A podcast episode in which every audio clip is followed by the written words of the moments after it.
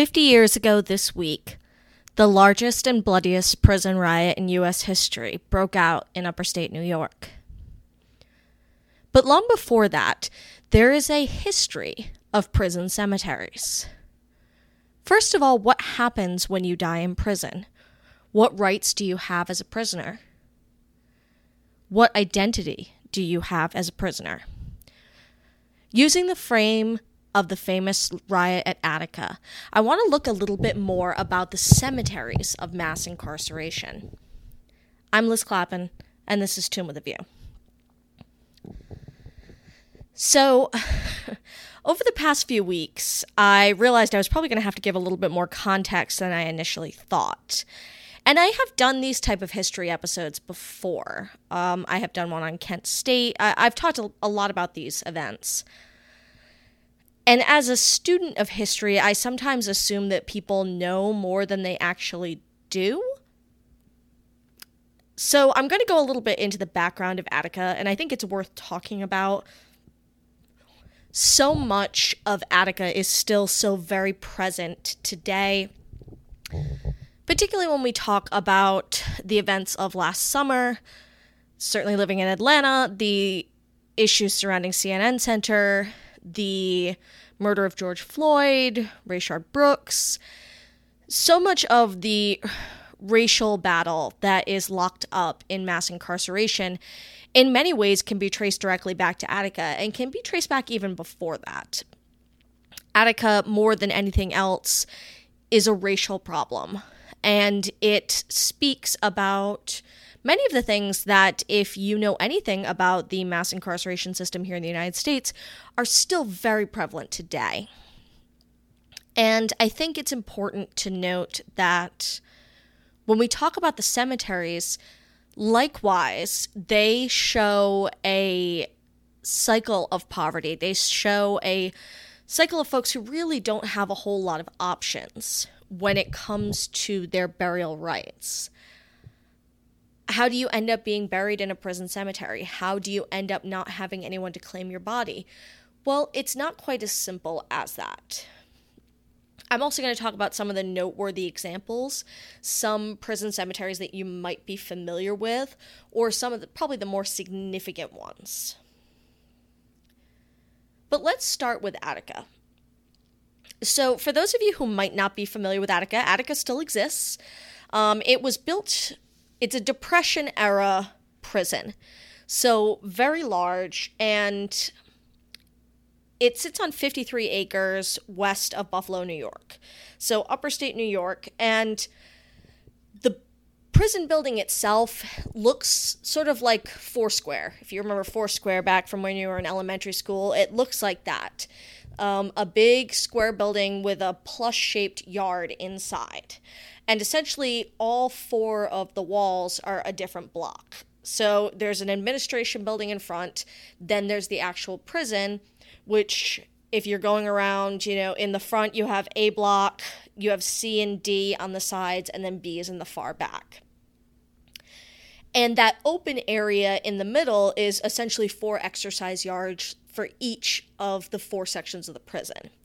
And that's what used to be known as Times Square. So when you read a lot about Attica, you talk about the majority of the action that occurred during the prison riot actually occurs in that open space in the center of the prison.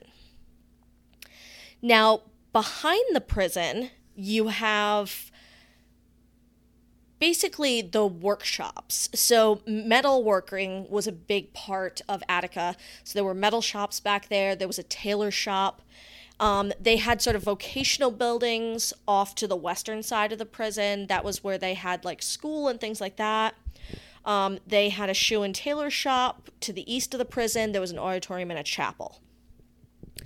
And I'm just kind of like giving you the layout so you kind of understand what this looked like.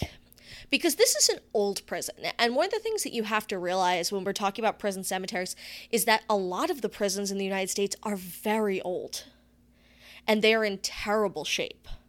And if they're in terrible shape now, they were also in terrible shape 50 years ago when Attica happened because these prisons were rapidly aging. And what happens is is that progressively after Attica, you start to have things like class action lawsuits, which I'm going to talk about a little bit later. there also is a major shift demographically. Now, this is not something that necessarily all people know, but the mass incarceration, particularly of people of color, does not really happen until after World War II. Prior to that, and this goes for both the North and the South in many ways, um, the South it happens a little bit earlier because of Jim Crow. And if you follow me on Instagram, I did a post about Chattahoochee Brick a couple of months ago. I went to the wreath laying ceremony that they had there. This is because prior to the Civil War in the South, most punishment of black folks occurred because slave owners owned people. So they basically took care of their own. And it's not until after the Civil War and after emancipation where free blacks start to be incarcerated en masse in the South, often for petty crimes, things like vagrancy. Basically, you know, if you were enslaved and then you were no longer enslaved, you were considered a vagrant because you didn't have a job and you weren't gainfully employed. There's a lot of problems with the prison system, both in the North and the South. And this only is exacerbated by what starts to happen in the late 1960s and the early 1970s.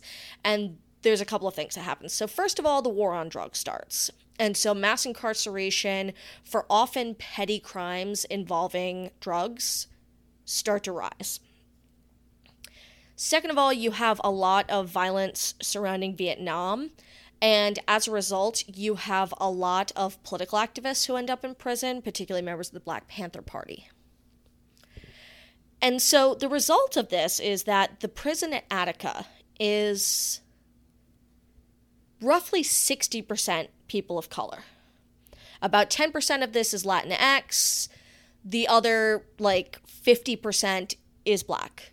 And this is why, if you look at demographics around Attica, it looks like it's an incredibly diverse community when in reality it's almost exclusively white. And it's because they count prisoners as citizens of that county.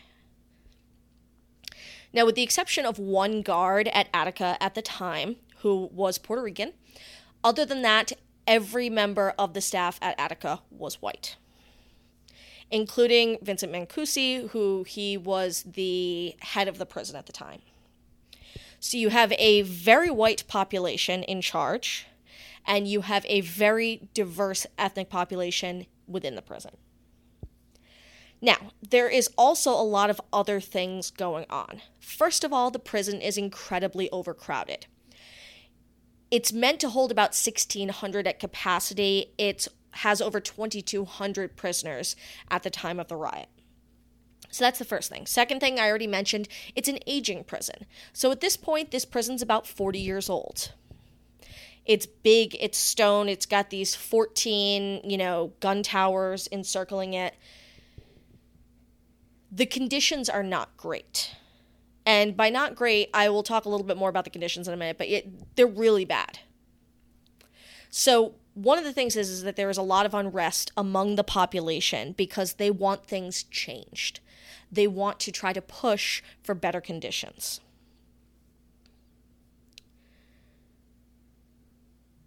The third thing that happens is that you have a lot going on in terms of just politically what's going on in the world. So you have the death of Martin Luther King, you have the death of Malcolm X, you have the situation with Fred Hampton. Things just keep rolling, and then eventually you're going to have um, George Jackson at Folsom. So all of these things are sort of magnifying. So you have a lot of political unrest, you have a lot of particularly black men who are leaders in the community dying. The Black Panther Party in particular is a huge target for the US government. All of these things just exacerbate what is already a borderline racial melting pot that is really, really ready to combust. Now, Attica really, you know, they, as early as the spring of 71, so like six months before this happens, there is already a movement to try to improve conditions there.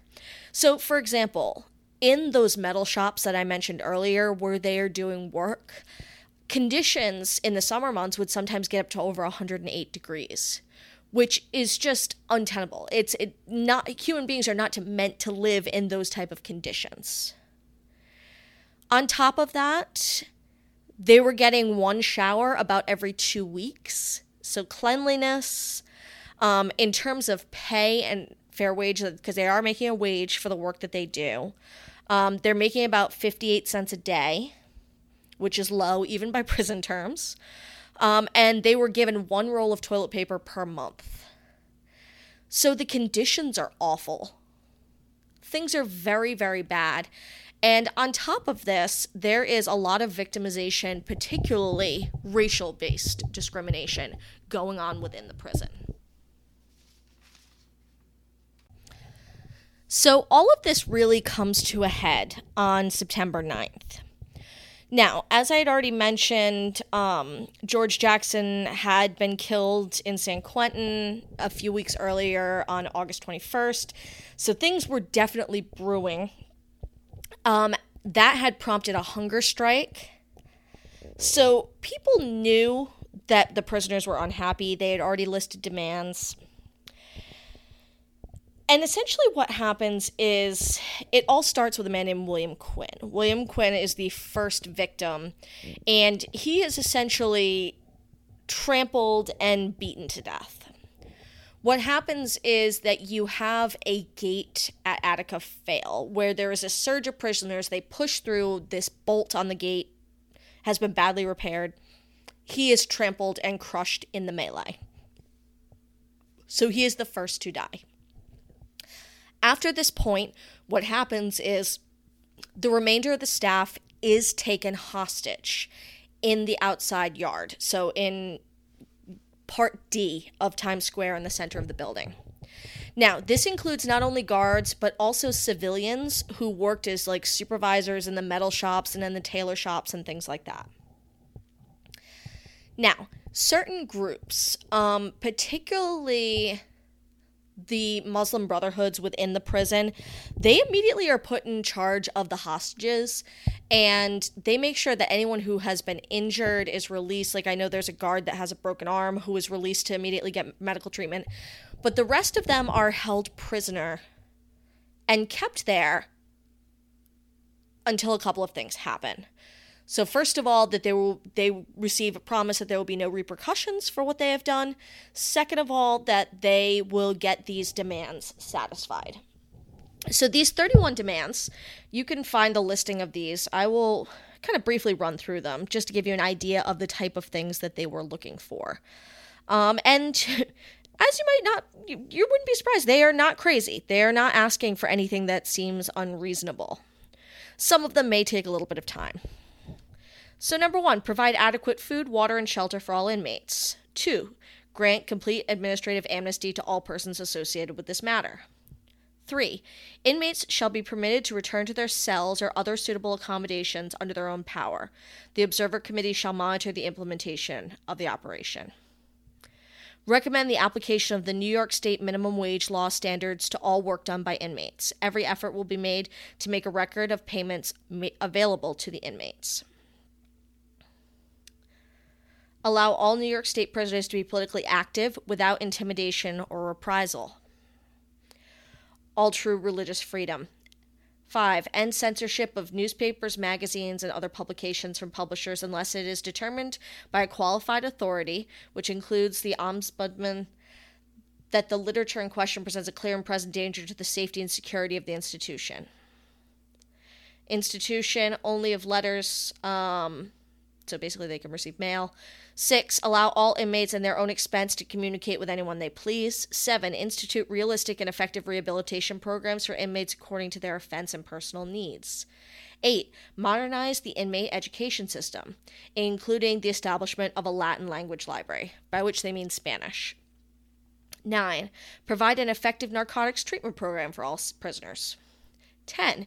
Provide, allow, or accommodate legal assistance to all inmates requesting it or legal assistance of their choice in whatsoever. In also proceedings, inmates shall be entitled to due process of law. 11. Reduce cell time, increase recreation time, provide better recreation facilities and equipment, hopefully by November 1st, 1971. 12. Provide a healthy diet, reduce the number of pork dishes, increase fresh fruit daily. Again, this is um, for the Islamic Brotherhood. Um, 13. Provide adequate medical treatment for every inmate. Engage a Spanish speaking doctor or interpreters who can accompany Spanish speaking inmates to medical interviews. 14. Establish an inmate grievance complaint commission comprised of one elected inmate from each company, which is authorized to speak to the administration concerning grievances and develop other procedures. So it goes on and on. There's l- literally nothing here, and I can understand how some of this might take time, but there's nothing here that is unreasonable. And the whole idea is that all of these things should already be granted to prisoners under the Eighth Amendment, which puts a limit on cruel and unusual punishment. It also sets a limit on unreasonable bail. So their arguments, and they go on to talk about, you know, investigate claims that, you know, prisoners have had money stolen from them. All, all of these things break down just how bad things were in Attica. And certainly, if you know anything about prisons, which the majority of prisons in the United States are for profit prisons today, things are just as bad today. They are maybe slightly better regulated, but when I talk about the outcomes of Attica, which are not great, surpri- unsurprisingly, you will see that a lot of this does fall on deaf ears. And a lot of it has to do with the way that everything plays out. So, essentially, over the next couple of days, they go into massive negotiations between the head of the prison as well as then governor of New York, Nelson Rockefeller. Now, Rockefeller, as I'm sure you are familiar with his family name, um, does not have a, a great history in his family of dealing with, you know, just the more difficult aspects of life. Um, his father, very famously in 1914, had um, machine guns striking miners in Ludlow, Colorado. So the Rockefellers don't see these petty grievances as really having any rights. These are prisoners, they don't have rights, we're not going to negotiate with them. And despite the fact that the prisoners get a number of very high powered lawyers, people who had worked in civil rights and things like that, unfortunately, the way that the media spins this, they're making it out to be far worse. Now, eventually what happens is is that they make the decision to take back the prison by force. And to do this, they use the state police, which is an interesting choice to use the state police over the National Guard, but that is the decision that they make. They decide that they are going to use tear gas to subdue the prisoners because most of them are outside in the yard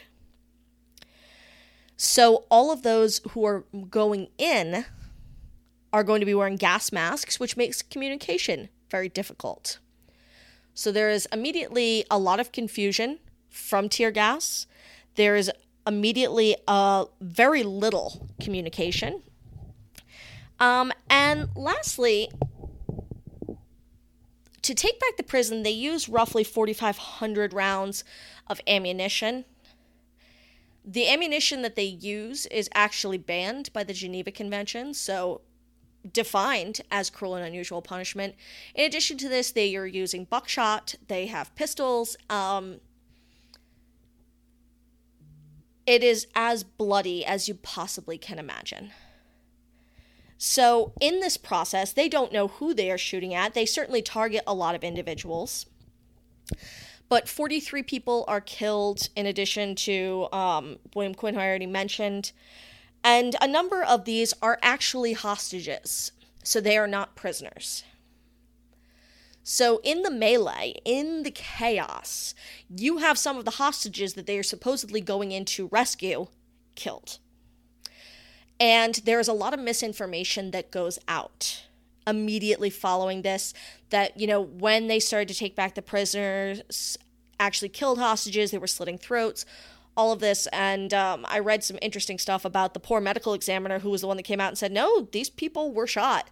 When they were retaking the prison, they killed the hostages by accident. And I read a lot of accounts on both sides of this. So, a lot of the accounts of, say, children of some of these guards who were killed as hostages, talking about the fact that they were given misinformation, how the state really did not acknowledge them for a long time. There was a lot of problems with this. And then immediately after the retaking of this, they not only take out all of their frustration, but the prisoners, even if they were not involved at all, are assumed to have been involved. And they are absolutely tortured for days after this to try to find out who was behind it all. This is some pretty dark stuff. Um, I read a couple of books about this. I have watched a couple of documentaries about this. Um, I know HBO actually just came out um, with one called Betrayal at Attica, which came out a couple of weeks ago. I did watch that. Um, Blood in the Water is probably the most recent book that's been published about Attica. It, there's a there's surprisingly little out there written about this. um, to even try to find a list of all of the prisoners who were killed was almost impossible. It just doesn't exist. You can find lists of the guards and hostages that were killed, but to find the names of all of those killed is actually surprisingly difficult. Now, an important thing to remember about prison cemeteries is the fact that seldom are the inmates listed by name. Most often, they are only listed by number, meaning their inmate number. So I can't definitively say that none of the victims of Attica are buried in the prison cemetery because the majority of the graves there are only identified by their number. And if you try to cross reference it on Find a Grave and things like that, not every inmate is actually identified. I get the feeling, though, that with all things considered, probably nobody was buried there of the victims of the retaking of Attica. As I said, it's pretty easy to find a list of the hostages and guards who were killed uh, so Edward T. Cunningham, John J. D'Arcangelo Jr., Elmer Hardie, Herbert W. Jones, Richard J. Lewis, John G. Monteleone, William Quinn, who I already mentioned, Carl Valone, Elon Werner, and then Ronald Werner. Mm that's not my whole list. It goes onto the back of the page. Um, Harrison W. Whalen was the last. So that's all of them. As no, actually I lied. No, Harrison Whalen, there's a reason he was on the back page. So he did not die until about a month later. And this is an, a, a worthwhile thing to mention. For the most part, they were able to get the hostages and guards out quickly um, many of the prisoners who were held afterwards, the ones who were wounded, were not treated. The estimates are that between 8 and 10 of those who were wounded during the retaking of Attica would have lived had they received medical attention which is a major issue in and of itself. Because certainly, if you were looking to uphold Eighth Amendment rights against cruel and unusual punishment, they should have received medical treatment. And this was, of course, one of the things that they were seeking through all of their complaints at Attica was that they were looking for better, more efficient health care. And this is certainly, I think, that something that I everyone can agree is an ongoing issue: the poor quality of food, uh, the lack of physical activity, lack of proper medical care. A lot of this stuff is a major issue with mass incarceration till today.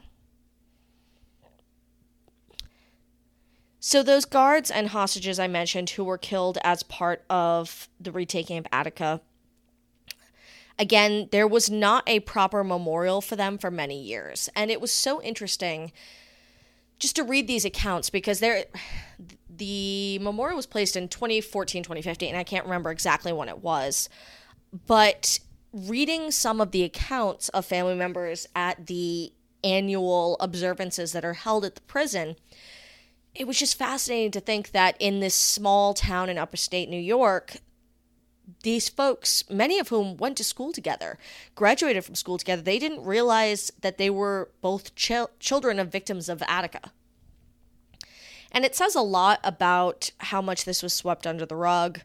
Um, if you want to hear something to make you really angry, uh, listen to some of the recordings of Richard Nixon discussing this over the phone with Rockefeller, talking about it and his attitude towards the race of the individuals involved in Attica, his just kind of complete lack of human empathy. It's pretty disturbing. Um, if you know anything about Watergate, you know that Richard Nixon recorded the majority of his conversations because he was hoping to make money off his memoirs after he left office. Um, but also, I would not be terribly proud of some of the things that got recorded. Certainly something to consider. Now, after that, I feel like maybe taking a step back is is worthwhile. Um, but there's one more thing I do want to mention.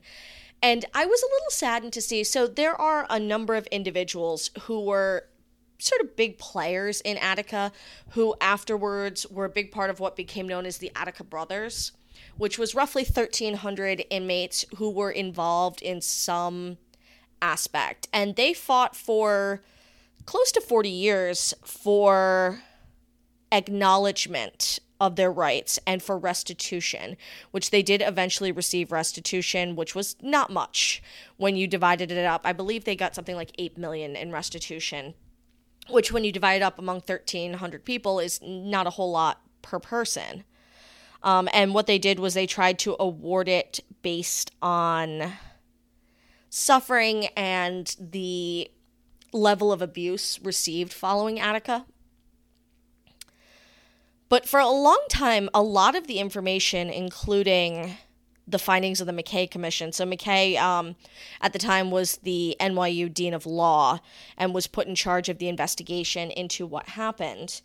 But so many of these individuals, even when they were released after they had served out their term, you know, had long term effects of this. And so, probably the most famous Attica inmate is a man who went by Big Black. And he died back in 2004. And I was very sad. So he was buried in North Carolina. And I looked him up. And from what I can see, he still only has a temporary funeral home, like little metal marker. So he doesn't have a grave marker. Um, so these are individuals who not only were involved in Attica, but went on to live lives where he was a huge advocate for prisoner rights and worked for the remainder of his life to do that. Didn't get a whole lot for the horrific suffering that he had occur. And then at the end of the day, you know, doesn't even have a decent grave marker in and of himself. And so I think that there's something to be said for that, where these lingering effects of this prison term and mass incarceration continue to resonate for the remainder of these individuals' lives.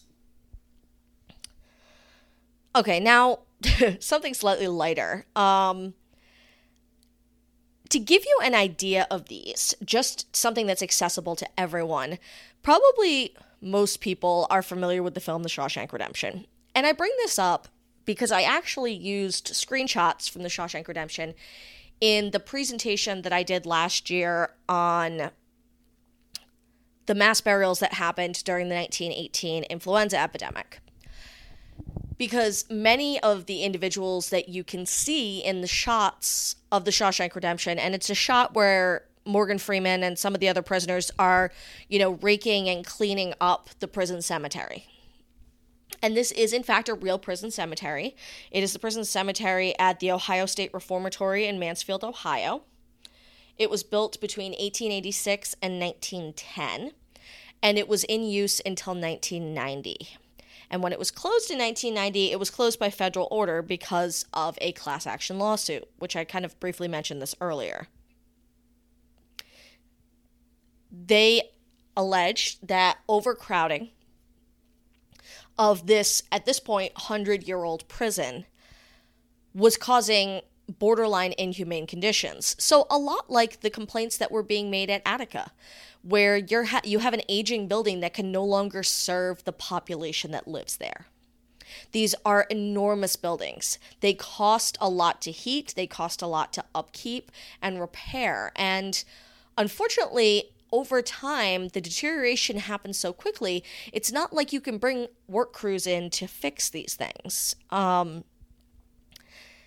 it's very interesting. A friend of mine who does metal work, he and I had discussed this because he used to go in and he used to do metal working in prisons and talked about the challenges of it because there is not a lot of time to do this work.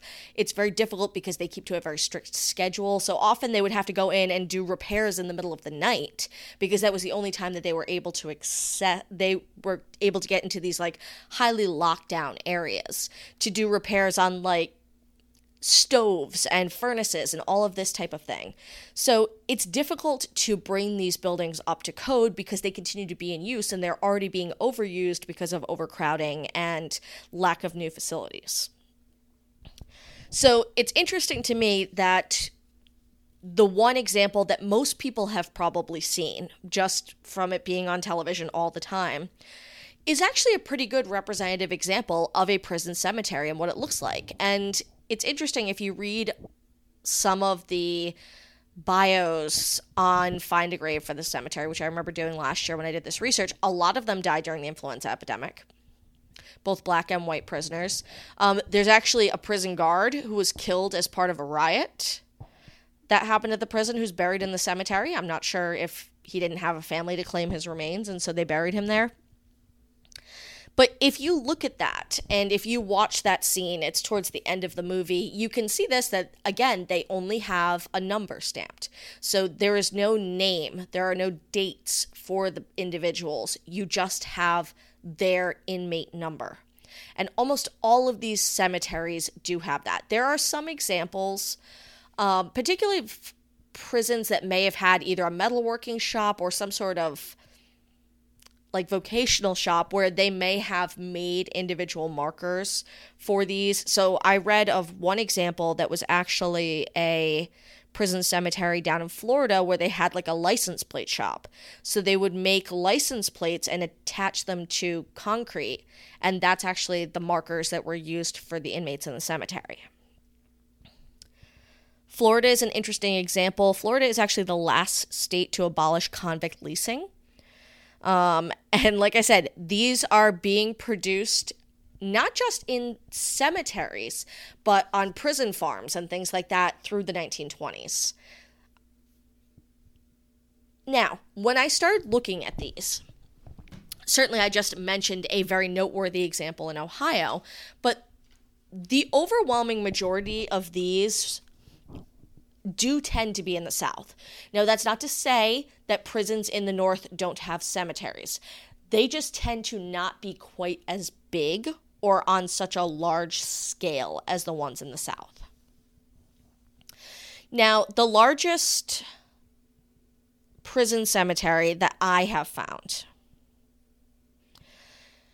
is um, Captain Joe Byrd Cemetery, which is in Huntsville, Texas. Um, who was Joe Byrd? So Joe Byrd was the assistant warden of the Huntsville unit. And he was the one that took the initiative back in 1962 to clean up the existing cemetery. He tried to make it look a little bit nicer.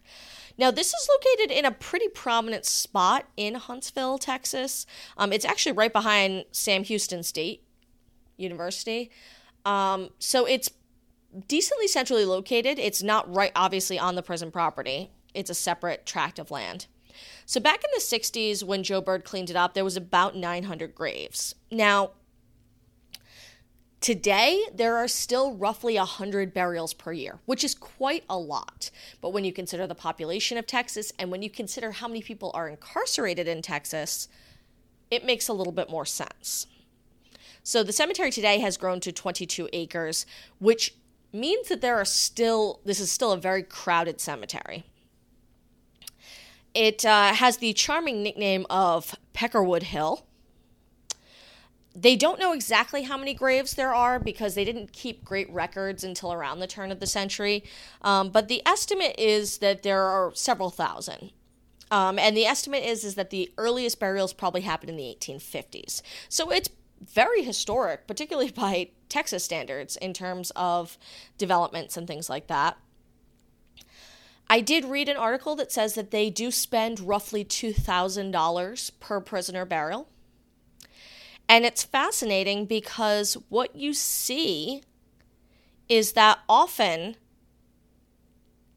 prisoners encourage their family to let the state bury them. Particularly when their family is, so often, trapped in a cycle of poverty. And when you consider the cost of funerals, they say, you know, just let the state bury me. Don't come and claim my body. And the state does allow for funerals, they do allow people to come out. If you have a pastor who served you, you can have a pastor come out and say your um, funeral service. Otherwise, you will be assigned a funeral chaplain. Now, often there is no family, and in which case, the convict work detail who buries you, because they dig the graves themselves, they will be the only witnesses to your funeral. But more often than not, families do attend and they agree to come out and participate, even though this is a state funded funeral, and they come out to mourn their loved one. And this is something that I don't think that is really discussed. But in almost every example that I found where, you know, and lots of local newspapers seem to do these kind of human interest stories where they interview people. I found a number of articles on the Point Lookout Cemetery in West Feliciana Parish in Louisiana, which if you're familiar with Louisiana and Louisiana prisons, you know that's where Angola is located. This is another one of the largest. Um, there is the Elayn Hunt Cemetery in St. Gabriel, Louisiana, Mississippi State Penitentiary in Parchman, Mississippi, the State Penitentiary Cemetery, which is called Tickleberry, or known as Tickleberry in Columbia, South Carolina. Um, Alabama has three. Draper is the female inmate cemetery, which you hear, uh, that, that's the only place I've read about that really talked about female convicts as opposed to male. The majority of the um, articles that I read were about male convicts um, Fountain, and Limestone. And in the states where there are multiple prison cemeteries, often what they do is they pick something that's centrally located. So because they have smaller facilities, you are buried at whatever is the closest to your area. Um, here in Georgia, the prison cemetery is down in Reidsville, though I know that there are older prison cemeteries. I know there's at least one near Milledgeville. And then, of course, you have smaller ones scattered throughout. And so I only, that's by no means a complete list. Those were just ones that I found like significant articles on. So, aside from the fact that people opt for this, what else do you see in these cemeteries? Well, for the most part, I can say that they are well maintained, and they are mainly well maintained because you have a virtually free workforce where they are able to use convict work crews to keep them clean and upkept. Now, in terms of the conditions of the markers, that is a little bit on the sketchier side. And a lot of it has to do with the fact that these markers are made of not the best materials. They are often small and if you are using like lawnmowers and things like that, you are going to damage them easily. The overwhelming majority of them are concrete, from what I have seen. Like I said, you do have some places that have either a metal shop or something else where they might do work, but these are very institutional looking. Some of the busier, more modern ones definitely put a little bit more detail on, but the older ones, almost always you only have the inmate number. Also, when you have these markers in poor condition, it's not like they're trying to do preservation. It's not like they're trying to keep them up. Now, um, the example that I mentioned, the State Penitentiary Cemetery up in South Carolina, it was very interesting because I actually read the archaeological survey from, um, I believe it was the Chicora Foundation, who had done the archaeological work out there and had done the research. And so that was actually a very interesting read. Um, where they tried to trace that and they looked at the older burials, which probably had wooden markers and used GPR data. Um, in this case, because the cemetery had been cut off from the prison property, which, like I said, this happens pretty frequently, where it is near the prison, but it is not on prison property. Sometimes they're separated and like development grows up in between, and that can cause issues. In this case, they had actually sold the land, and that became problematic because obviously there are burials on it. So um, I can link that up because it's definitely, if you are interested in not just prison cemetery archaeology, but just in archaeology in general and what they can learn uh, from analyzing historic photographs and historic maps and all that type of stuff. I was actually amazed at how many photos they had of inmates doing burials there. So it was a really fascinating read and definitely something that I think is worth looking at if you want to kind of understand how these were run and what it looked like.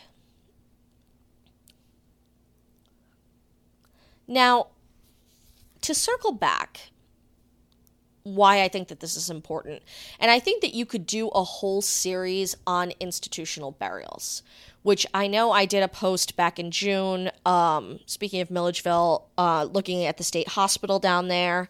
I have been to a number of state hospital cemeteries. They are very frequently quite similar to what you see in prison cemeteries, um, state reform schools, like all of these institutional places. So, a state hospital, if you are not familiar with the term, is sort of an archaic use of language for a mental hospital. And state hospitals were publicly funded and they were everywhere. There has been sort of a blitzkrieg of removals of them over the past decade or so, because again, like prisons, they are very large and very expensive to upkeep, and the majority of them are abandoned and no longer in use. Um, but almost every state in the United States had one, at least one. They all had cemeteries. And it was the same thing that people would send their relatives away and they would die far from home and they would be buried in the cemetery that was part of the institution, often with nothing more than a number to identify them. So these institutional cemeteries unfortunately tend to be very neglected, they tend to be forgotten, and people often don't know what they are because they don't always look like cemeteries. Prisons, it seems like most of them do. Um, but for a long time at Milledgeville, they had nothing but small metal markers, which wouldn't immediately look like a gravestone to people. So I think that it's difficult to do a whole episode on these because without giving like an exhaustive list of where these exist, it's very difficult to do research on them because the people who work in them are often incarcerated themselves. There's not a whole lot of public records about them. And just to give sort of interesting stories, there often aren't a lot because we don't know that much about these individuals.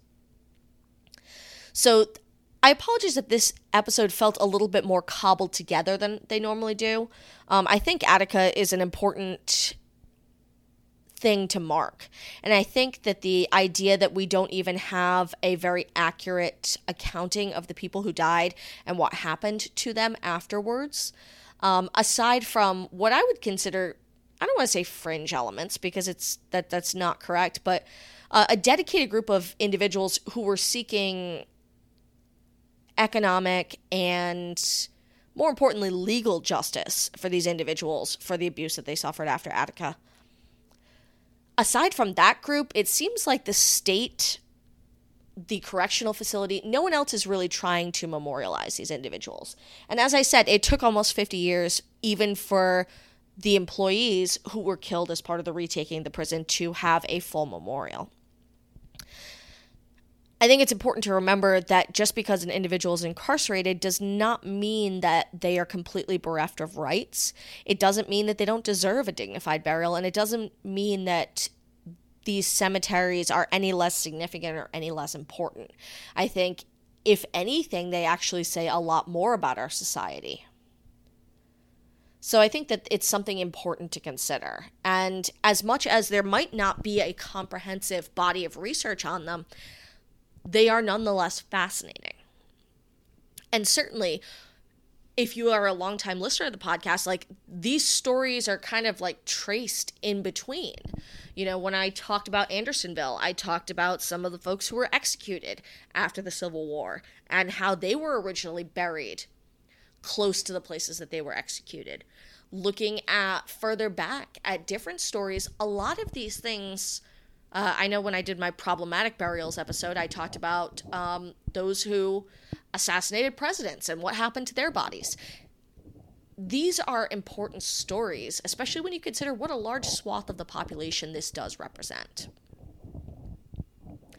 As always, if you are enjoying the podcast, please subscribe so you can get new episodes whenever they are released.